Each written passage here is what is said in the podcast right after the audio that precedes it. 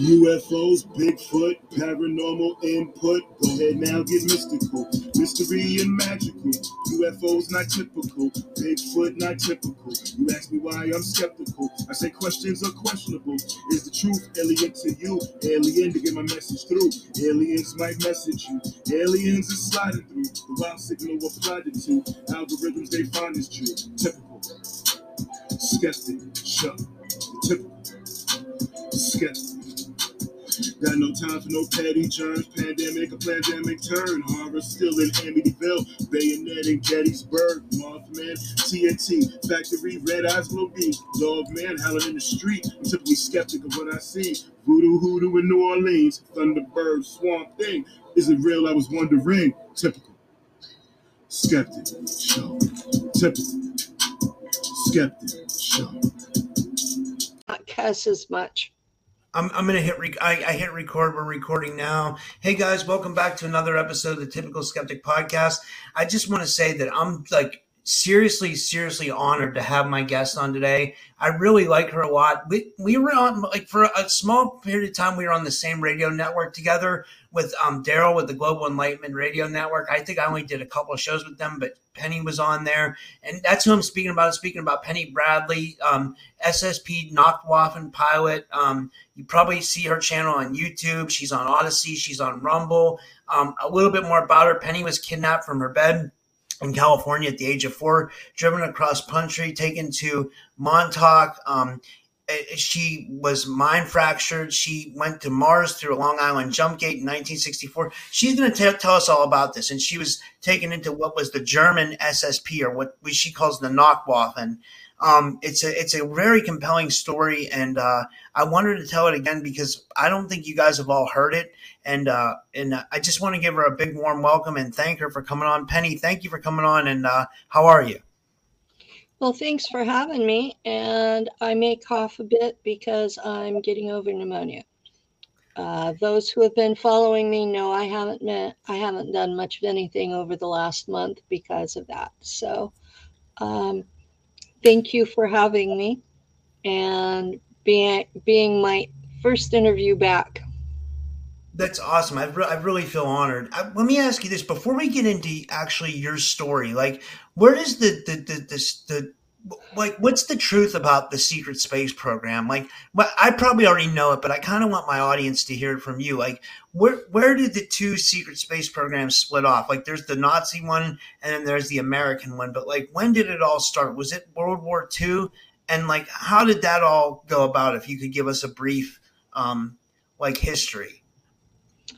Brief history is in the 1800s prussia Tsarist Russia and the United States were allies. They were allies all the way through the 1800s up until Teddy Roosevelt was president in 1900. He's the one who broke that alliance and shifted it to being allied with Great Britain instead.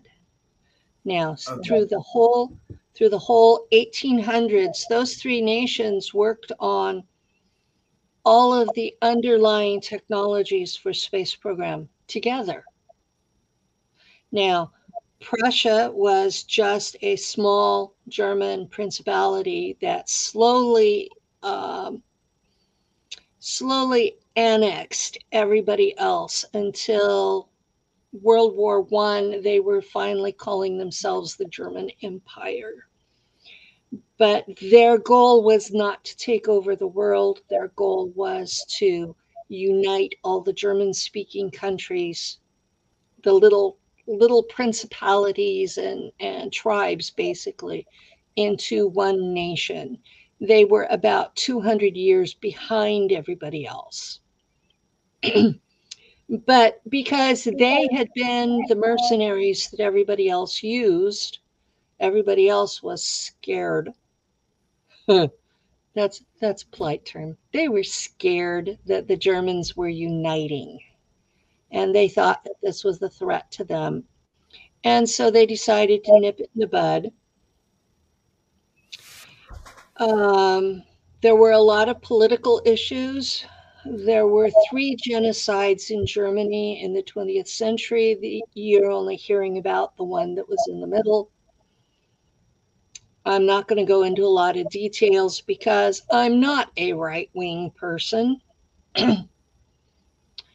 but it is true that there were three genocides and that two of them were killing off the German people. So um, it was a very bloody time in their history. They lost probably two thirds of their population between the two world wars and the two, genoc- the two genocides of the German people.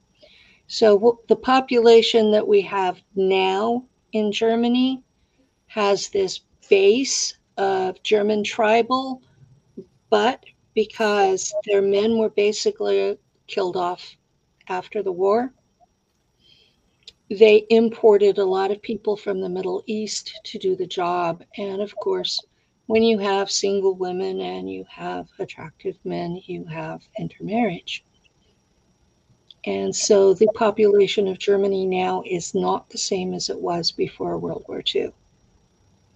And some people think that's a problem, other people don't. I'm just stating it as a fact. So um, I'm hearing a lot of racism in the disclosure movement. Uh, in fact, there's a, there's a book out where the writer calls for the genocide of the German people. He also calls for the genocide of the Japanese people. And frankly, I'm I'm completely shocked, mortified, offended by that because those people haven't done anything to anybody in 70 years. Japan doesn't even have a regular military at this point. They're starting to build one up now because of the situation in, in Asia. So, you know, I, I look at this stuff and I'm like, yes, I served with the Germans. No, I'm not a Nazi. I want to make that clear from the get go. So, uh, well, from from what I gathered, I was watching a little bit of like James Rink's presentation on the um on the German secret space program, and I only got to catch a little bit of it. But like supposedly, like the the the the not the the, the, the Germans that went to New Schwabenland, supposedly they mm-hmm. weren't racist, right? They wanted to just be Germans. Like they didn't want to have any um, kind of racist racism type affiliations. Is that true? I served with those people in space. I have no memories of being in Antarctica, but I served in their culture in space, and they wanted to be Earth human, but they weren't particular about which race of Earth human.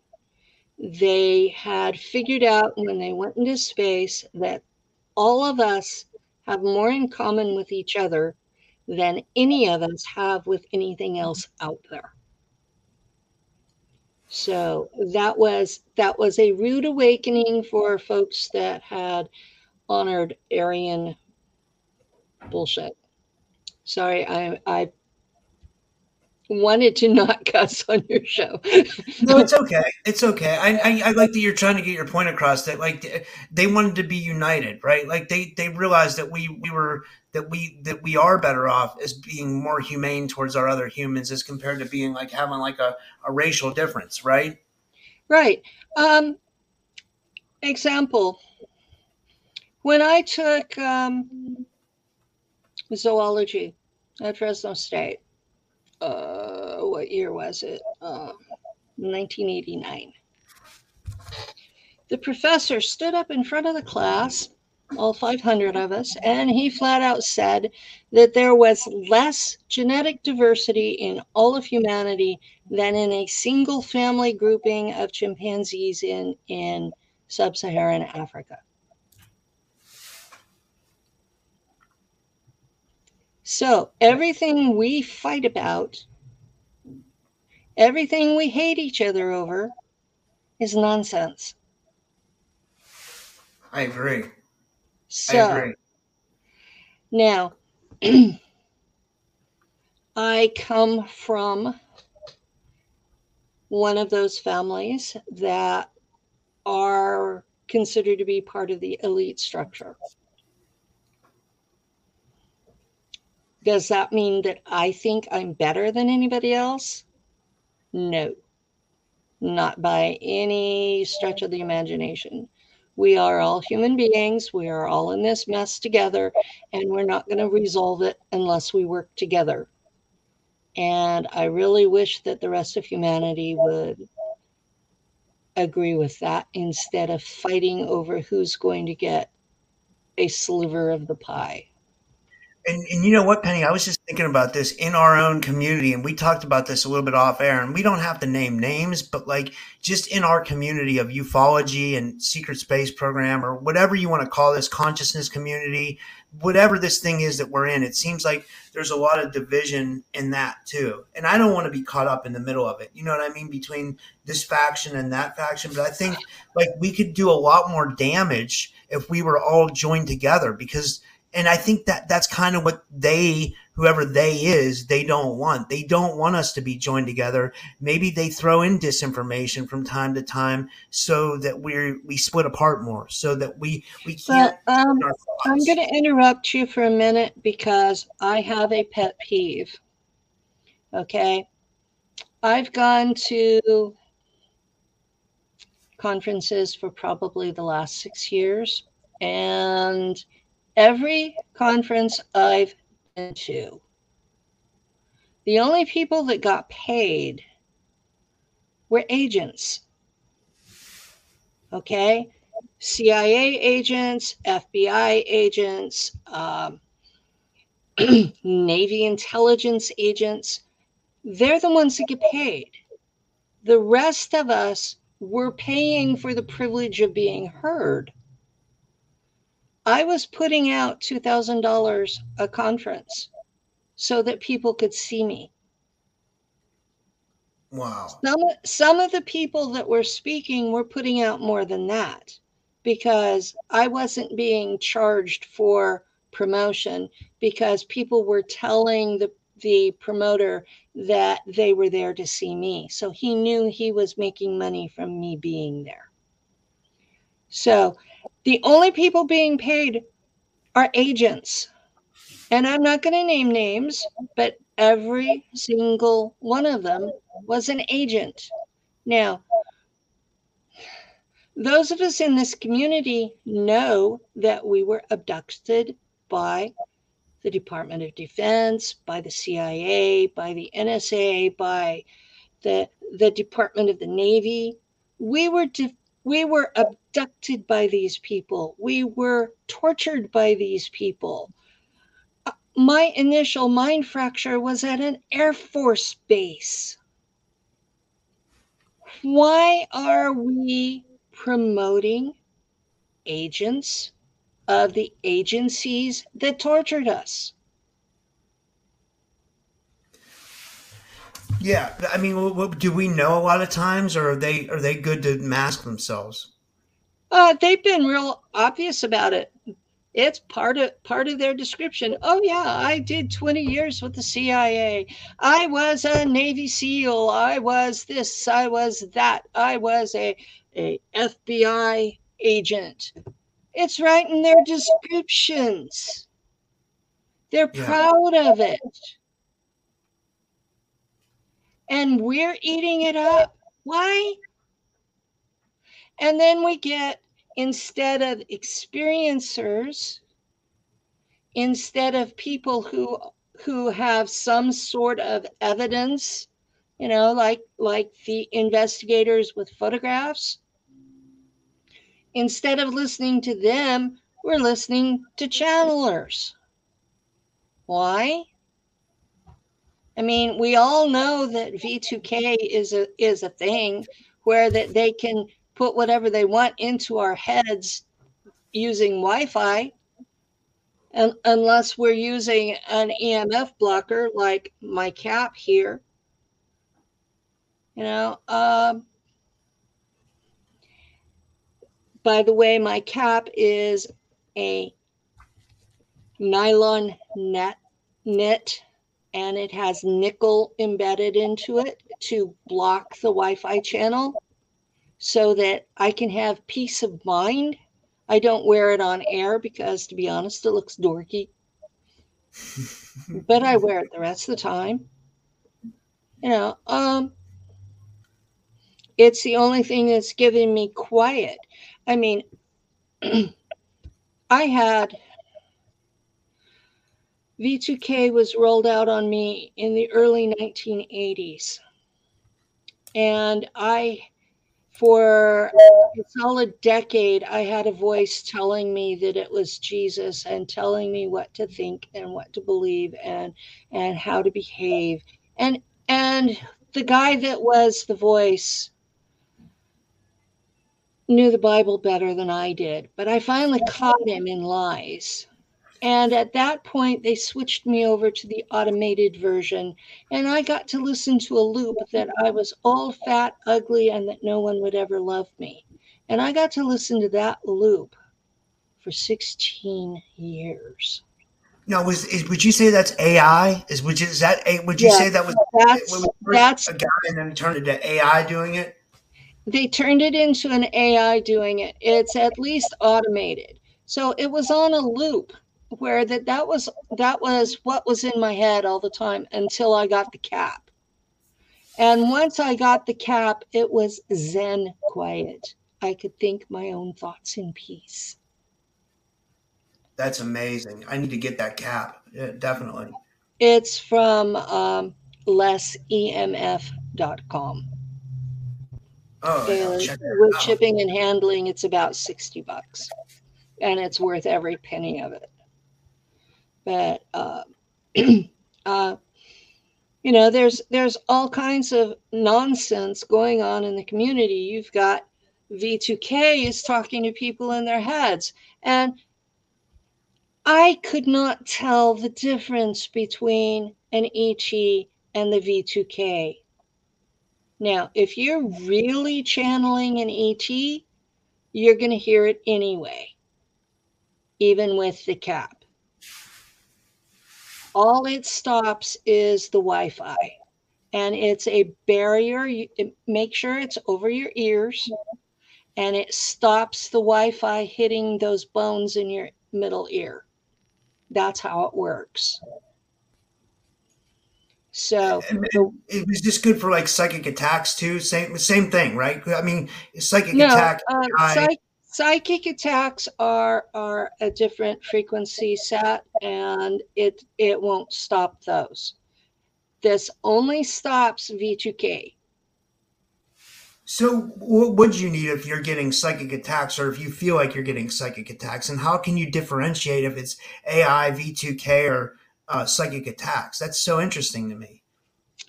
Um, how I test on people that come to me and they're panicking because they're hearing a voice. Everybody's got a metal spaghetti pot, right? Yeah. Put it over your head. If it stops the sound, it's V2K. Because V2K comes on a Wi Fi carrier wave and the, the metal in the pot will stop the, the Wi Fi. Oh, So- okay. Psychic attacks gonna still come through because a psychic attacks Yeah. being sent through like mind control, right? Or, or, or Um, mental. Psy- psychic attacks are on a different frequency set, so the metal doesn't stop them. So Yeah. that's how you tell the difference. Um, I have a neighbor, a good friend, and she's on meds for schizophrenia.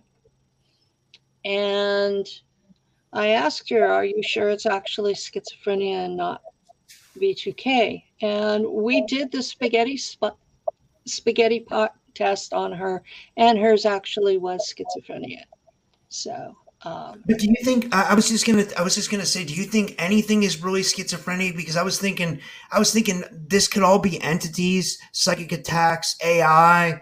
I mean, is there really a such thing as schizophrenia, or is there is it all do you think entities and stuff like that, or do you think there really is a, a, a like schizophrenia really exists? I think it's a yes and.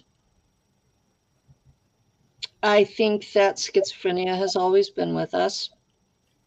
They've called it other things over the years. I think demons get too much credit for things.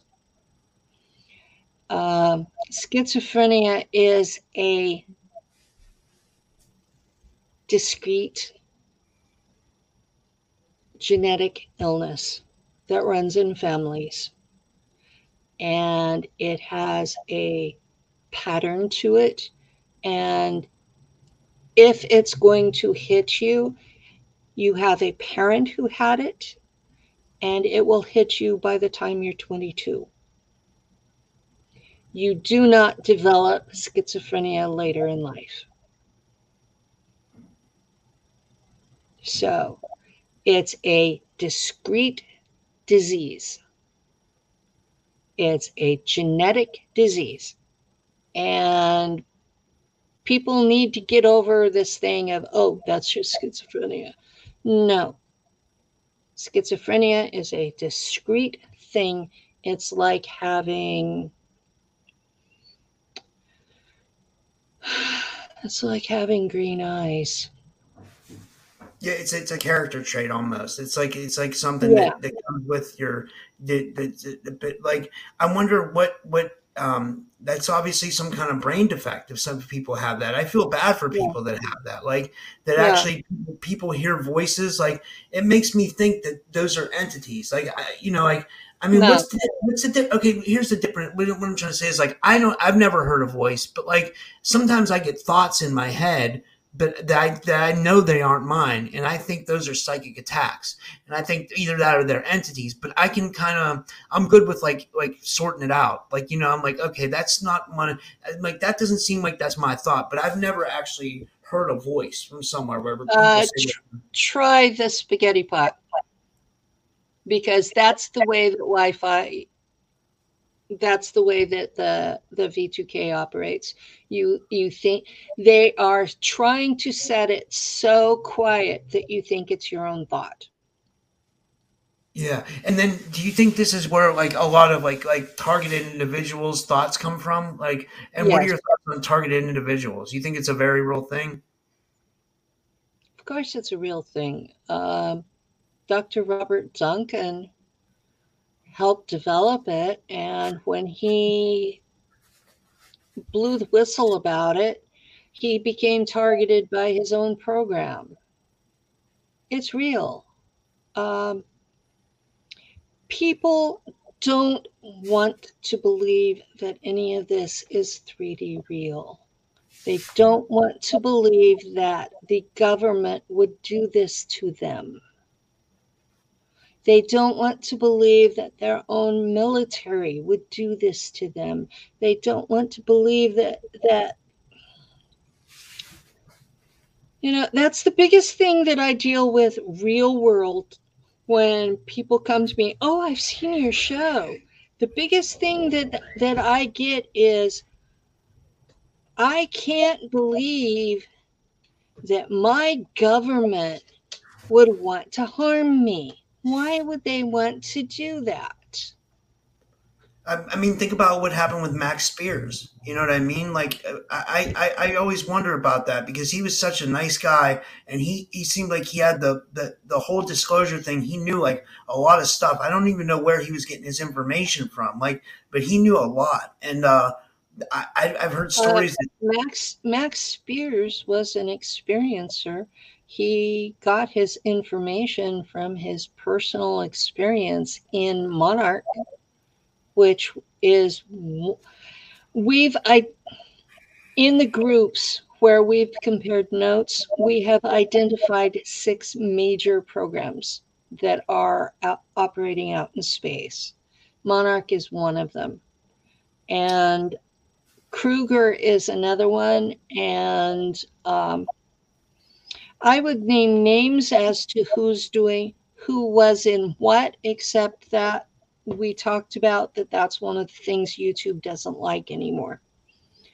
So, uh, you know, I I can tell you who was in what because everybody talks about what program they were in.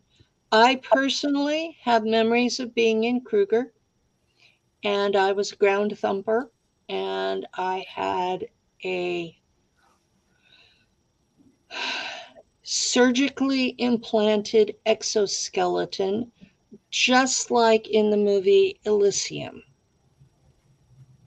And that was mm-hmm. standard operating procedure for ground thumpers in Kruger.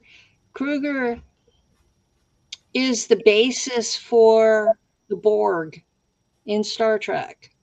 They modify their assets. That's what they call us as assets. They modify us with technology to make us stronger or more military militarized. And so you have exoskeletons, you have robotics, you have you have chips, you have sometimes they'll cut off your left arm and install a gun. You know, this is this is what they do and they end up by the time they're done you have more mechanicals than you do biologicals. And you don't even look human anymore. And yet you're out there as a mercenary fighting in et wars. That's we have, insane. no, bus- we have no business in those wars okay those are ET wars. That's between ET races. It's none of our business. We have no reason to be there. And yet, this faction is getting payment in terms of technology for human beings serving in those ET wars. I was just going to ask you. I was going to say, what do you think the ETs want with humanity? Like, what is the? I mean, is it many things? Is it like, um, are we an ass? Are we? Besides, like what you said, are, are we like? Besides being individual assets, are we a collective asset to an ET race for our DNA? Maybe. Uh, we're a food source. Oh wow. We are not intelligent enough to be considered anything more than a food source. They consider us like we do cows and pigs. And we I had I had an ET tell me this was a Shahami, one of the Anunnaki group. Told Wait, me now, can, I'm sorry, I didn't mean to interrupt you. I just wanted to, I wanted to back up there. I've never heard that term before. I did hear, I, I watched your, I watched a little bit of your interview with Ileana, the Star Traveler, which was really good, by the way. Um, what is a Shahani? If you could explain that. Shahami is the human looking Anunnaki. There were probably eight or nine different kinds of Anunnaki. They were different races. They were part of a, a alliance and they came here together. And the ones that look human, yes, they're very tall, very tall, giants, but they look human those ones call themselves Jahami. Now, I've seen several different spellings, and there are people out there who talk about them. Um, and A.R. Bordon, who is now dead, was who wrote about them. And Oh, I know, I know AR from uh, Michael, Michael Lee Hill, right? Yes, Michael Lee Hill was part of A.R. Bordon's team. So he spells it and pronounces it different, but it's the same group. And they are, the tall whites are part of them. What's the difference between a tall, so wait, so you're saying the tall whites are Anunnaki then? They're the Shahami Yes. Anunnaki. Yes, they're the blue collar version of the Jahami. So they're the same. A lot of a lot of the folks that we're calling Nordics are Jahami. And uh, others that we're calling Nordics are Germans pretending to be ETs.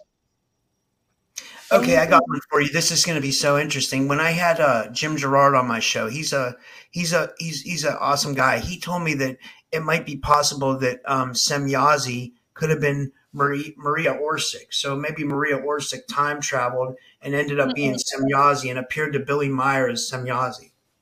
Uh, Maria Orsic died in a submarine on her way to to Antarctica. She Oh. never got off world. She never time traveled. She never made it that far. Um, the submarine was found by Russians. But do you think Semjase was definitely a German though? I think Semjase was definitely a German. She was in a Haunebu. It had swastikas, and she spoke German. Yeah, that makes that, that, that- that- preponderance of evidence is that she was a German. Yeah. So, yeah. And because Earth is in the Pleiades, a lot of the Germans will, when they hit Earth, they will call themselves Plejaren or Pleiadian when they interact with humans because they're not supposed to interfere with the timeline. Um, do, do the Germans have access to um, the yellow cube or whatever you call it, or the uh, or is that something that like American intelligence has? That's something American intelligence has. Now, back to your question about when they split. Yeah. yeah. Okay, they split between the Germans and the Americans in the space program happened because of Teddy Roosevelt, 1800. He switched the alliance from us being allied with Germany to us being allied with Great Britain. And that was because he had grown up in Great Britain. His family had been aristocracy in the South, they had lost the Civil War, and he had been educated in Great Britain. So, Yeah, because well, you know what I was going to say, Penny. I, I, I was just, I was just adding to your uh, when the Nazis, uh, what- be- what- I think in World War One, or, or maybe before World War One, like when before when the Nazis first came a party, like they they came to like New York City, like Madison Square Garden or something, and like sold it out or something like that. I heard it like was it was after World War One. At the end of World War One, there was a treaty, the Treaty of Versailles, and it imposed impossible standards onto the Germans and caused a genocide of their most vulnerable people. And the aristocracy Okay, you're talking about German tribes. These people had been ruled by the same chieftains for millennia, thousands of years. You've had the same ruling class. And suddenly, at the end of World War One, this ruling class was not allowed to be in power and they're watching these rank beginners running the Weimar Republic destroy everything. They're watching their widows, their orphans, their children starving to death. They're watching their war veterans starving to death because of rampant inflation. and it, it was horrific. People were starving and freezing to death. And so the aristocracy picked somebody to lead those people out of that mess. And they had to do it secretly, but they had to do it legally. So they had to pick somebody who was not aristocracy. And as soon as he went into power, he dumped the aristocracy and got in bed with the Jesuits. Now, if you ever look through German history, the Vatican has been behind multiple genocides of the German tribal people over the last 3,000 years. In fact, when I was in Shule on Mars, they called it Rome. They said Rome was out to get them. And that that was the reason that they went off world was because they could not escape Rome any other way.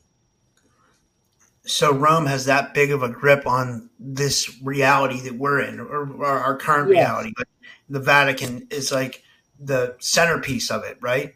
Yes. Now, it started off with the Roman Republic. In fact, their their first interaction with Rome was Julius Caesar. And if you read his books, because yes, he wrote books, he was a propagandist. He wrote books to, so that the people back home would think he was a hero gee, we still have people in the SSP doing that, writing books so that people think they're heroes. Wait, I got a question though. This this is going to get so interesting for the people that are watching this, or, or nobody's watching it yet because we're just recording it. But I mean, like when when they do this is this is because I was under the impression that the Germans uh, eventually sacked Rome. That they like they they, yeah, they they did. Their first interaction with Rome was Julius Caesar attacking them. And every emperor after Julius Caesar attacked them, from Julius Caesar to Marcus Aurelius, you're talking 300 years of Caesars attacking German tribes. 300 years of being attacked just because they were on the border. And so, yeah, those German tribes got a little bit paranoid. And then they finally broke through, and several, several of the tribes attacked various parts of Rome. The Franks took over Gaul, which is now France. The um, Goths sacked Rome. Alaric was who who was the the chieftain who did who was behind that.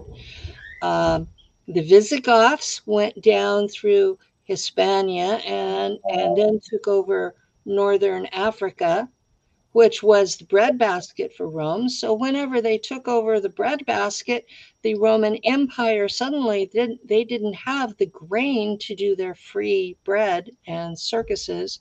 So the empire fell apart. So where what else? Uh, the Huns were coming in from the east, but they were being pushed by the Golden Horde, aka the Mongols. So, you know, you had a lot of things going on at the same time. And it was this guy has overpopulation and they're pushing on this guy and that, and they're coming in. they came in through what's today Ukraine and Hungary, and that pushed the people out that had been there up into Germany because the Alps are in the way. And so they did this loop over the top, and that pushed German tribes into Gaul and then down into Spain. And at the same time, there was there was a mutation in a bug and we see our first measles epidemics. And measles went through Italy and decimated the place. By the time the German tribe called the Lombards made it into Italy, they walked into an almost empty country because the measles had killed everybody. wow. So you have all of Europe between 400 and 700. 700 about is when Charlemagne was. So you have this time period from the Merovingians to Charlemagne of about 300 years where the Germans walked in and they didn't actually destroy anything. They just they married the daughters of the guys that were already in charge and they just moved their people in. They didn't destroy anything until they got to Rome. And then they were pissed as hell because Rome had been trying to kill them. And so, yeah, they sacked Rome. The rest of the country, they just came in and said, Ooh, we like this. You know, dude, I'm going to marry your daughter and I'm taking over your job. that was how things were done. You didn't go through and kill the population because the population was where your wealth was. The population was who did the farming. You don't have farming, you don't have anything. Yeah. So, you know, they weren't stupid. They came through and the Merovingians even built new colosseums throughout Gaul. They continued everything. The common people continued to speak Latin. Latin was the common language up until the Crusades. If you look in the actual records, records were kept in Latin up until 1800 everywhere, even in the United States. So where did this relationship go wrong then? Because it seemed like that they were even partners in like World War II, right? Like, or th- th- there was like the Axis powers, or, or that's what we're told. And I don't know They- how much of our history's a lie and what's real or what. Uh, the Axis powers were Germany, Spain, Italy, Taiwan, Japan, and Thailand. and you know what? Um, except for Italy, the United States has been occupying every single one of them ever since. Wow. I never thought. I didn't realize. I didn't realize some of those other countries were in the Axis powers. Like, I'm like, what? would Thailand have to do with? You know what I mean? Like, I guess it was a world war, though, so everybody had a piece of uh, something. Everybody had a gripe of some sort. Otherwise, they wouldn't be involved in it, right? Well, they were, you know, if you if you're sitting there and your neighbor Japan is invading everybody and and everybody around you is falling, um, it kind of makes sense to become an ally with Japan so that they don't screw That, you that- over. that- that makes sense. So, was China like a an, an allied power, or was China not in World War Chi- II? China had been divided up in the colonial period. So it was spheres of influence, which means it was colonies. They still technically had their Chinese royal house, but they were just a puppet government. And one section belonged to England, another section belonged to Russia, another section belonged to, to Japan, and Indochina belonged to France. The colonial period started about, well, it started in 1499 with the doctrine of discovery, which was from the Pope. There again, Rome. And it was what it said that if you come into a country and they are not Christians, then you have the right to kill them and take their land. This is still the underlying doctrine of property rights throughout the world.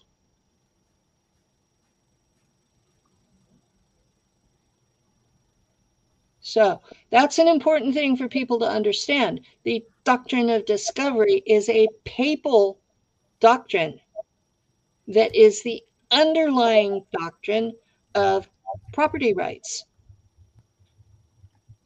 If you are not a Christian, you do not have the right to own land under the doctrine of discovery.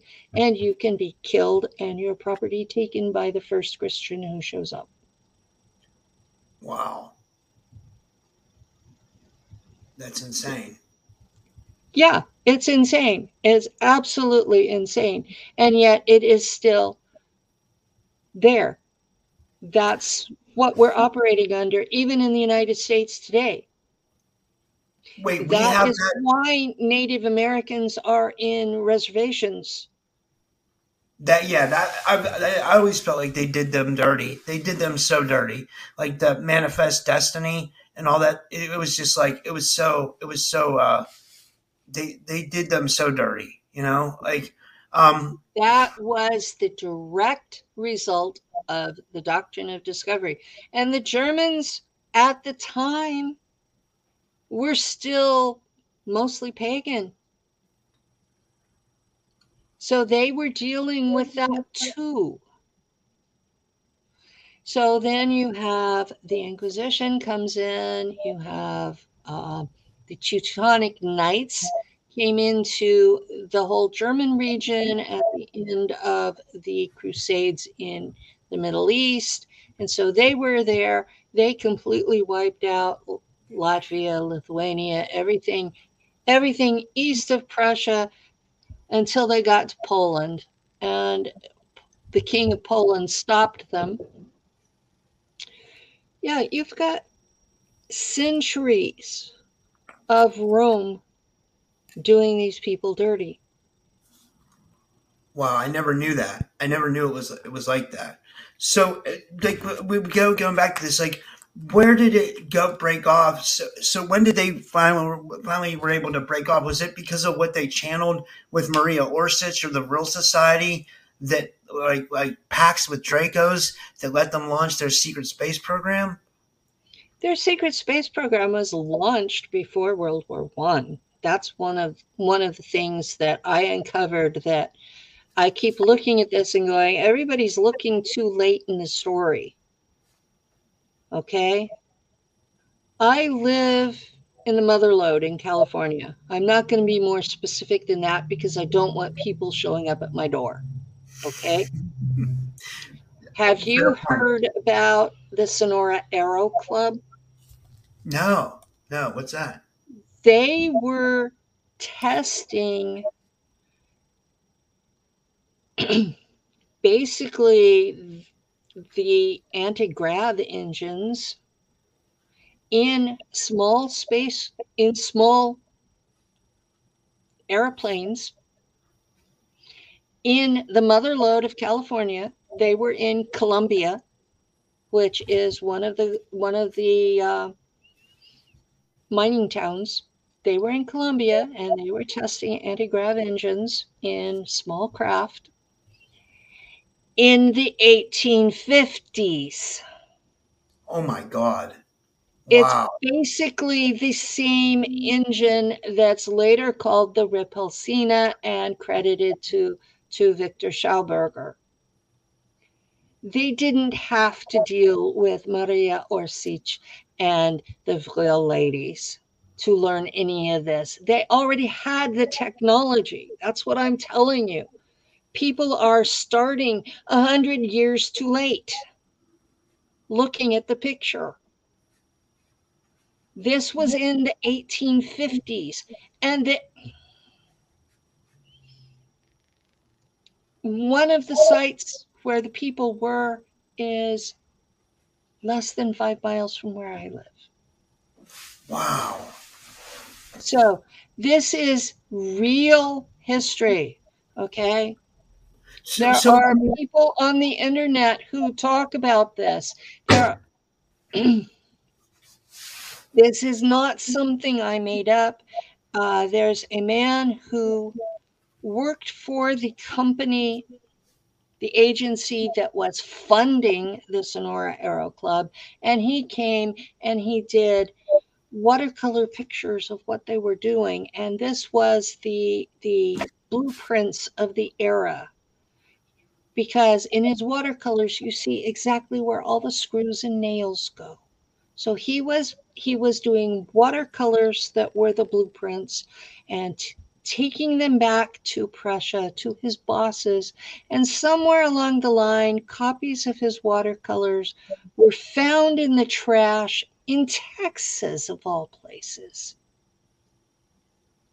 so his, his this- name was Dellschau th- this this is this is so interesting because this makes me think like we're okay. There's this there's this world war going on, or you know there was multiple wars going on uh, in in the forefront right like okay there's a, all there's this research being done in the 1800s right but then yeah. there's world wars and th- then there's these these these these fronts these space programs that were the fronts that hadn't even been out yet but like what, what i'm trying to say is like were, were the were the us and the and the germans like allied even though they were at war like were they were they working towards the same goal even though they were at war like working working towards the same no. goal of anti gravity, or no? The folks behind the scenes,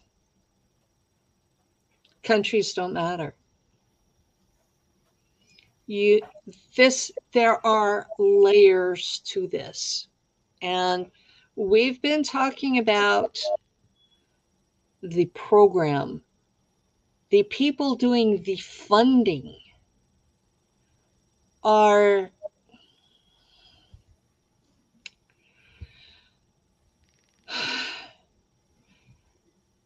they're kind of the same people that you would call the cabal today but oh, okay. they've been they've been in charge for a long long long time and they've been they're a how do i put this so it makes sense they are not a monolith Okay. What do you mean by that when you say that? Can you can you explain? They're, they're, they're not one group that gets along and has a plan.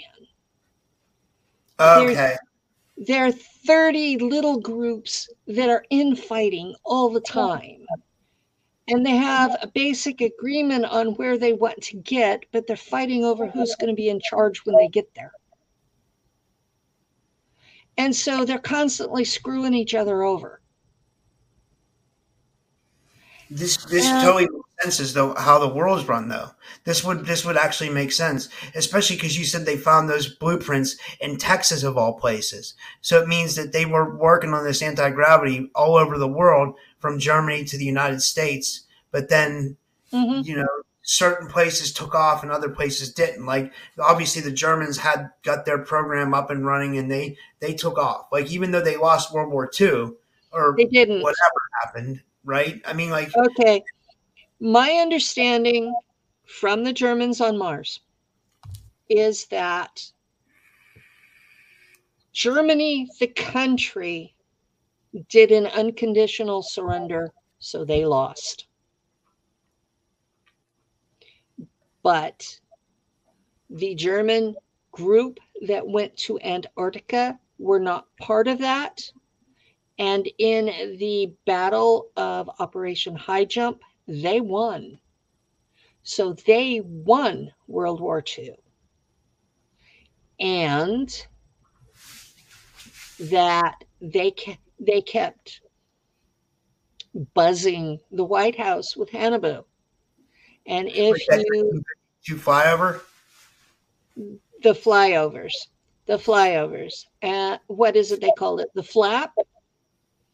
So yeah. they had, they were trying to get Truman to sign a treaty. Truman refused to sign it. But they flew over the White House during the election in, I believe it was 52. It was a 50. I know there's a 52 flyover. I know there's definitely that. Like, I know people have footage of that. Okay. So that was the election where Eisenhower was elected and he signed the treaty. And that was when we started with the Operation Paperclip. And that was when all the American companies suddenly had a German on the board of directors. And that was when um, that was when um, the pre- the vice president, uh, Nelson Rockefeller, became the liaison between the Germans in Antarctica and the American government. So he was actually running the place for them. And that was when Majestic 12 was put in place, and that that was there was also a treaty with the Zetas at that time period. Okay, so uh, and just to be clear, like, are, are, there like biological grays and then like fake ones too, or, or not fake ones, but like you know, like androids? So there's real yes. Zeta grays and then there's androids. There are real Zeta grays, and then there are androids that are actually constructed by the U.S. government. Oh my god! Like I said, this is not an either or. This is a yes and. definitely. I, I mean, I see that. It's a, it's a, it's a, it's like you said. There's, there's multi layers to this. right? It's like, yeah, it's very complex. The deeper I dig, the worse it looks. That's wow. that's the truth of the matter.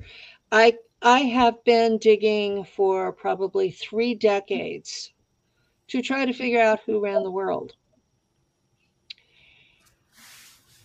And I got to a certain point, and some of these people contacted me.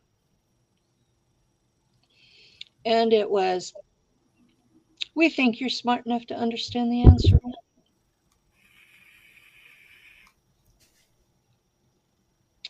And trust me, that scared the crap out of me. You know, at that point, I understood enough about world history and about current politics, and especially the CIA, that whenever I started being contacted by people and told, well, you know, you're asking the right questions, and we think you're smart enough to understand the answers. And then those people got killed for talking to me. Oh my God. Uh, one in particular got pushed off of an interstate bridge, and he didn't die right away. He ended up with a bone infection and died painfully. Is, has anybody ever asked you this? Why do you think that you were taken?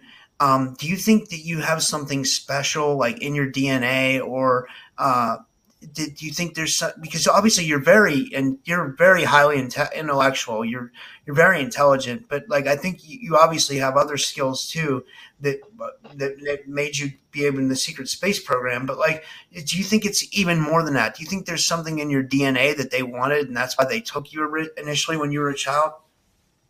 Um they took my mother before me They've wow. taken all three of my kids, they've taken both of my grandkids. That's one of the things that in the groups where we talk, uh, we have found that they are looking for family lines. And these are families. I'm not the first to say this, Max Spiers was. They are looking for people who are of Merovingian descent. Now, can you explain had, what that is? Okay. Oh, the, Merovingian, oh, the Merovingians were the Frankish kings that took over Gaul in about 400 AD. Now, let me and, guess. Does that even go back even further to like the Middle East, or is that like ties to the Anunnaki, or is that ties to Germany? It's tied to Germany, but these people these people stated that they were descended from Jesus. Wow. Their you know the the records show a matrilineal descent that um,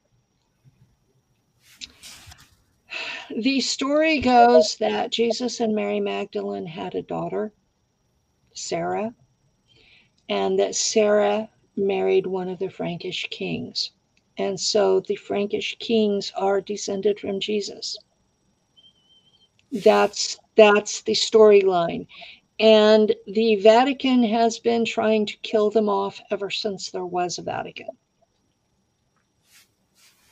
Wow. Why so do you think why do you think they're trying to do that? Like what what it do they just don't want that that that line surviving or what's the Well, you can't have a celibate Jesus that died for your sins if he has a bloodline. Yeah, uh, that makes that makes total sense. Yeah, It it's the basis of their power structure.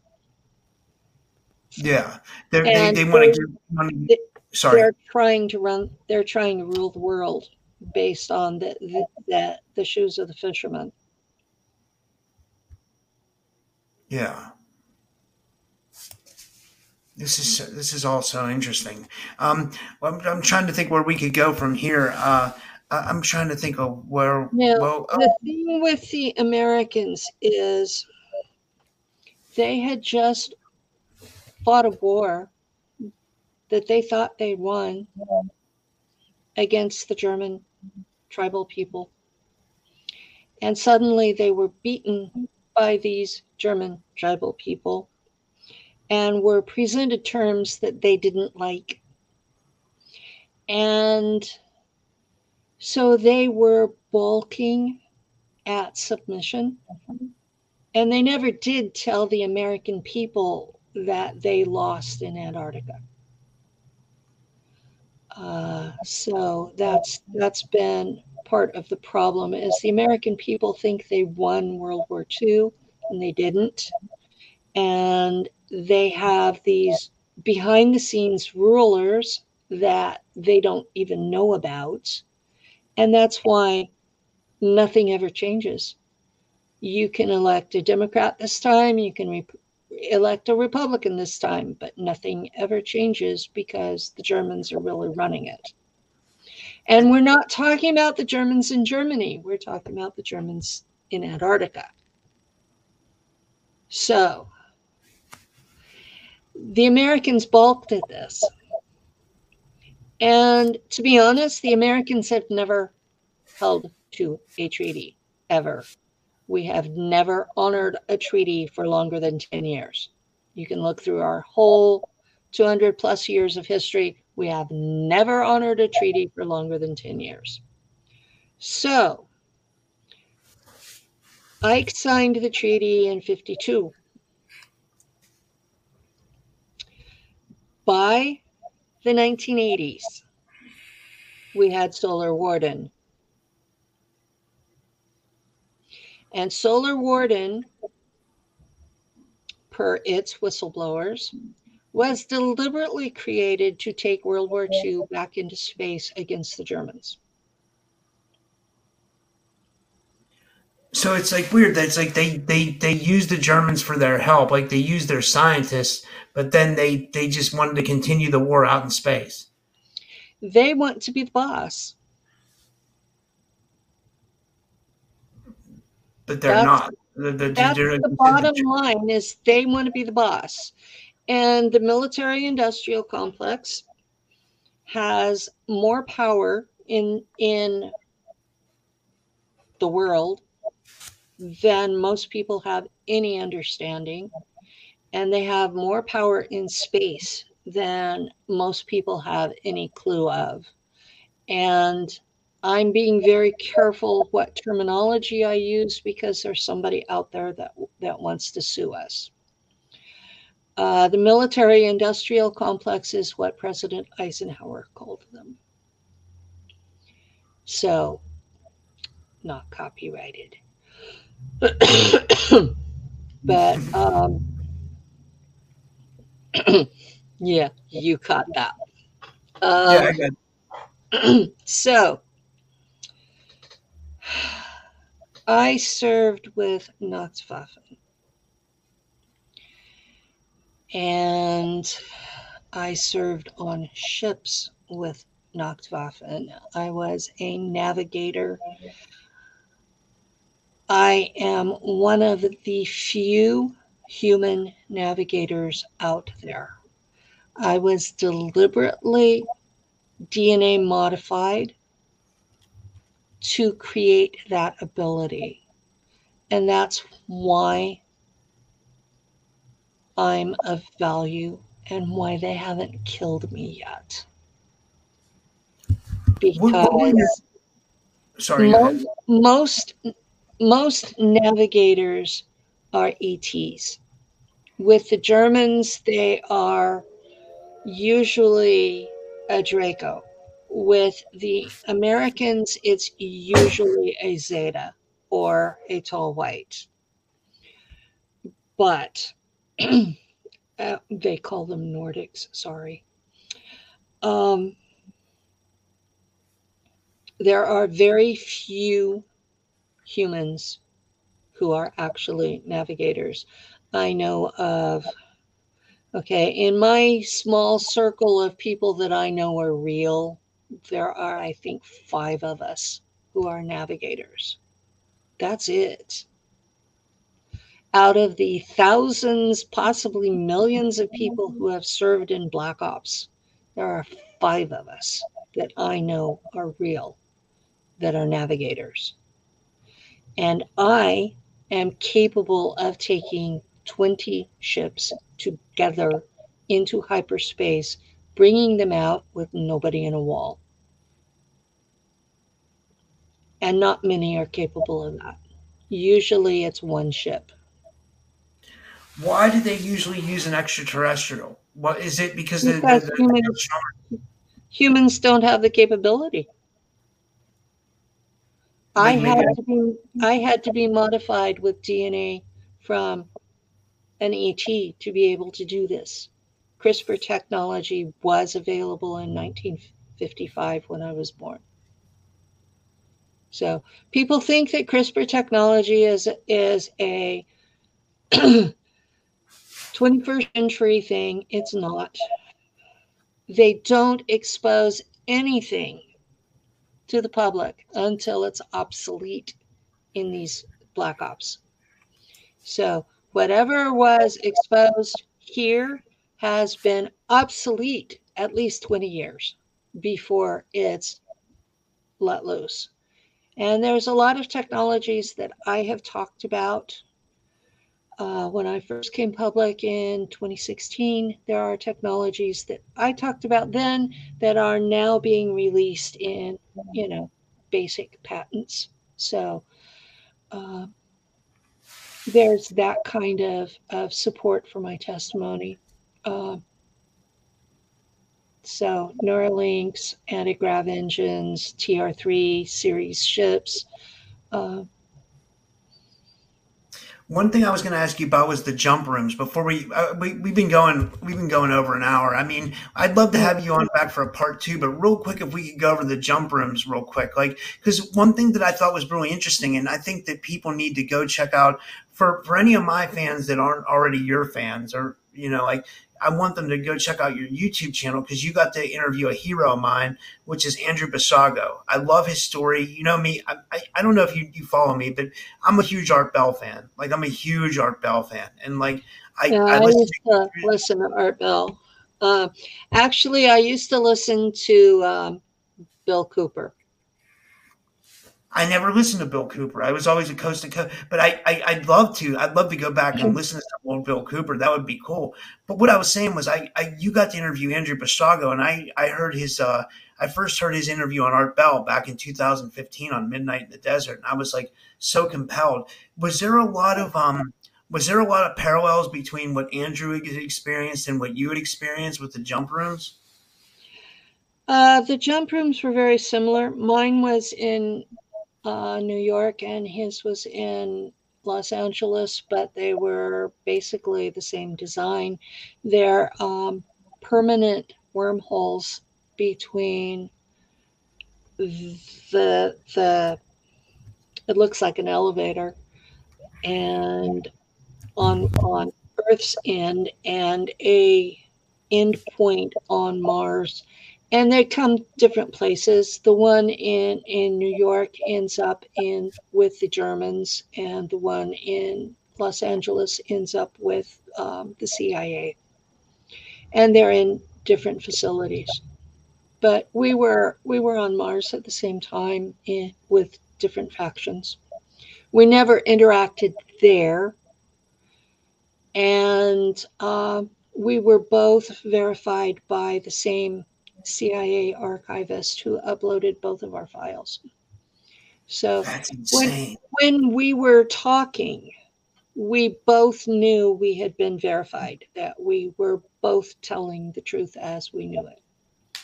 And uh, in fact, I have the recording from where I talked with with the CIA archivist, and uh,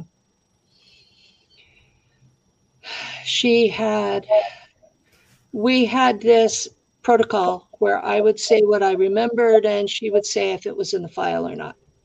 And at the end, she talked about that there were two things that there was one thing I, re- I remembered that wasn't in the file, and there were two things that were in the file that I didn't remember.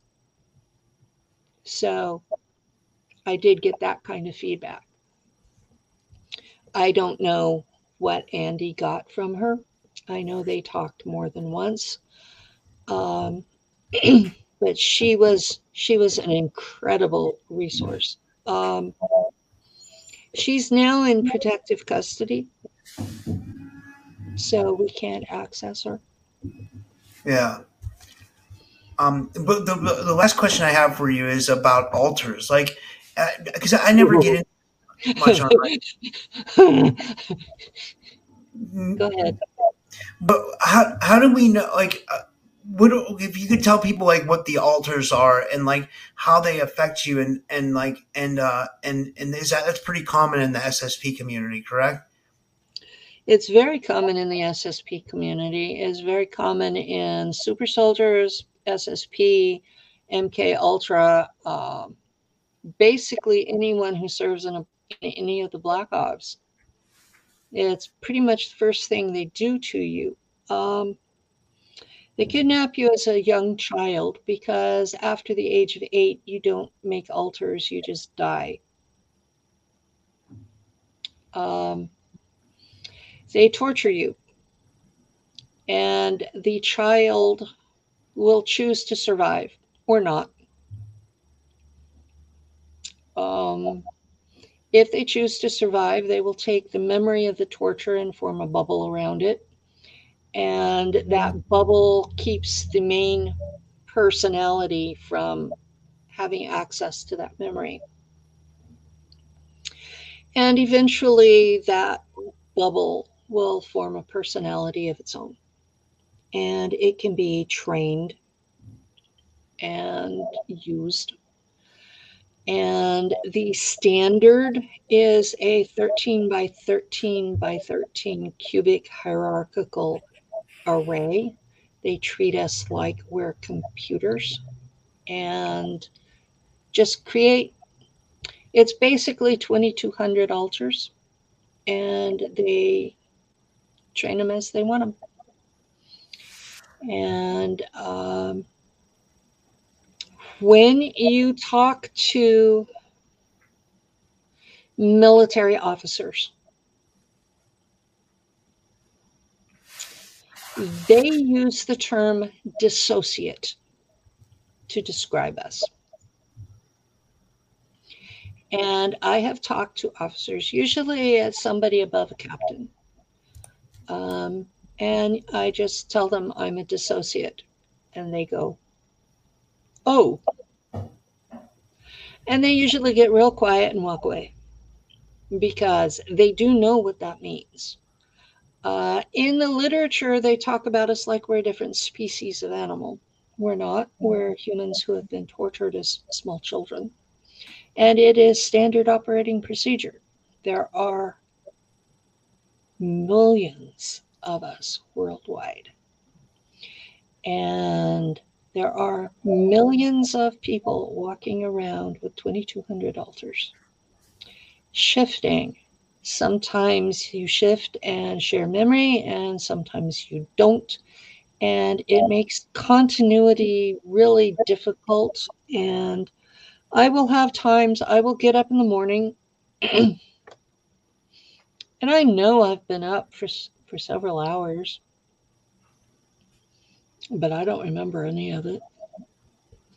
And I will tell my partner, Lou, good morning. And he will just go, ah, thank God. because I've been somebody else all, all that time. And some of those somebody else's are not very nice people. Is, I got to ask you this. This is so interesting because I might know somebody who's like this, but I don't think she was in the SSP. Can this happen to people that I mean, like that might, or, or you said you said it's MK Ultra. You said it's a, a bunch of stuff. But what if the person doesn't know they've ever had something done to them and they experience this? Like, is that Most is that possible? don't. They use mind wipe technology on us so that we don't remember. Okay, that's that's that was something that I put into my bio that you didn't read was that my memories were activated by the NSA. That's the only reason I remember. Okay. Um, there was an NSA unit. They sat on the Russian desk. They were translators. But the agent assigned to me had been my trauma twin at Langley. And they chose him to activate me because they knew I would instinctively trust him. So in April of 2013, that team activated my memories on purpose for their own reasons that they have they did not bother to share with me and since the CIA killed both him and his boss in 2016 I have no way of finding out maybe they want this information to, to get, I guess, to come full circle and finish this all up for today. Like, do you think they want to get this information out, or some some section of the government, maybe some kind of white hat, wants this information out? I don't believe in white hats in the government. I'm sorry, I don't. I've seen too much bullshit. If they're doing this, they have reasons and they have nothing to do with with the good of the public. It has to do with some sort of, of interagency warfare. Okay. They, they don't do anything for our good, they do it for their own. And I know that sounds cynical, and I know that a, lar- a large part of our community thinks there are white hats and they're counting on them to save the day. I'm sorry, the deeper I go, the more I realize there ain't nobody coming to save us. We're going to have to save ourselves. I agree. I, I'm so happy you said that. I, I couldn't agree. I haven't went nearly as deep as you, but it's just a feeling that I get. It's just I, it's just I've always thought that every politician was corrupt, and like I've never thought that they've had our best interest in mind. You know, no matter who it is, whether it's a conservative, Democrat, they're just all not. They don't give two shits about us, right? I have not seen anybody in office care about us in my entire lifetime. And I'm 67 years old. Yeah. Um, anybody who thinks a politician is their hero, I'm sorry you're in for a rude awakening. I would agree. I think the last the last actual president who cared about the people was JFK and I think that was why they shot him. Yeah. I would I would definitely agree with that as well. I would I would definitely, you know, um, and at the time he was he was hated by a lot of the people. My father hated him. So yeah, it seemed like everybody wanted a piece of JFK. Like the mafia wanted him, the uh, the, the CIA. Well, that's the way they operate. The mafia is one of those 30 groups. So is the CIA. Um, then you, okay. Um, the mafia goes back to pre Roman times. It's not something that started in Prohibition, it's a group that took advantage of Prohibition. Uh, yeah, you've that got, you've got bunker families that go back to to the Crusades. You know, you've got um, you know, you've got all this stuff going on, and I mean, really, some some of the banker families, especially uh, back in the day, they did a lot more good than harm, but not anymore. Uh, and and you have to look at you have to look at the whole picture and what they think they're trying to do because one of the things that I've learned is that all these guys think they're good guys. Yeah. You listen to them and they're all white hats. All of them. Even the ones that are raping kids. Oh.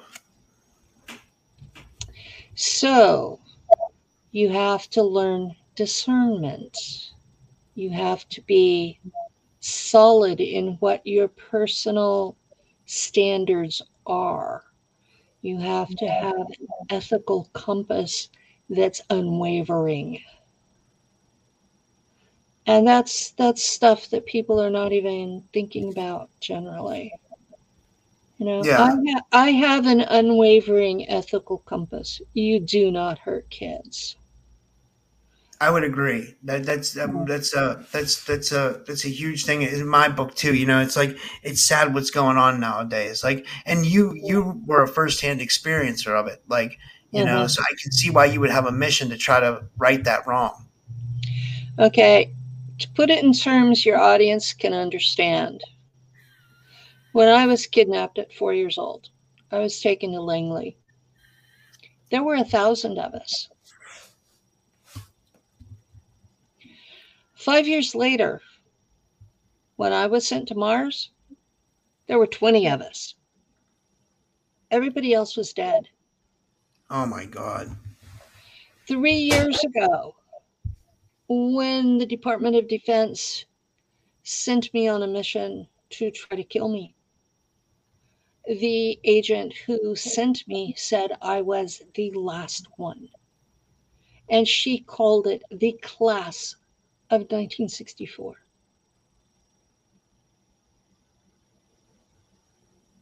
Wow. So I'm the last one out of a thousand. But at the end of that first five years, there were only 20 of us. That's Wow. the kind of losses that, that's the kind of torture that they did to us. And and it's like you know, like uh, the kids are they're they're very innocent. You know what I mean? They have no uh, you, you they don't have anybody to protect them. You know what I mean? Like they're they're they're who's gonna who's gonna protect? You know, like it's like it's like they have to. kidnapped children with nobody. So, you know, um, I really didn't want to think about that today. Sorry.